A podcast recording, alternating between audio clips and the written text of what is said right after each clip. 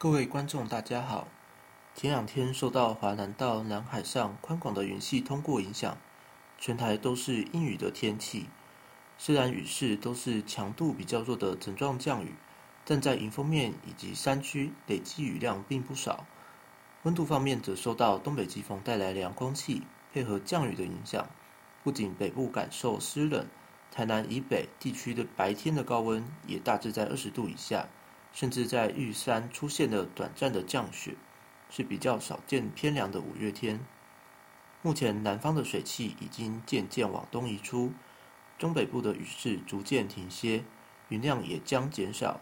仅北海岸、东北角等迎风面仍是阴雨的天气，东部、南部仍然受到部分南方雨系通过影响，还是有些局部的降雨。不过预计下半天天气也会好转。今天开始，东北季风逐渐减弱，各地高温、低温都将回升。不过中午前，台湾附近没有明显的暖空气或偏南风，白天高温不会像四月下旬一样那么热，天气变化不大。预计周六在华南到台湾北方将有锋面系统生成，位于风前环境中，各地白天将转为闷热的天气形态。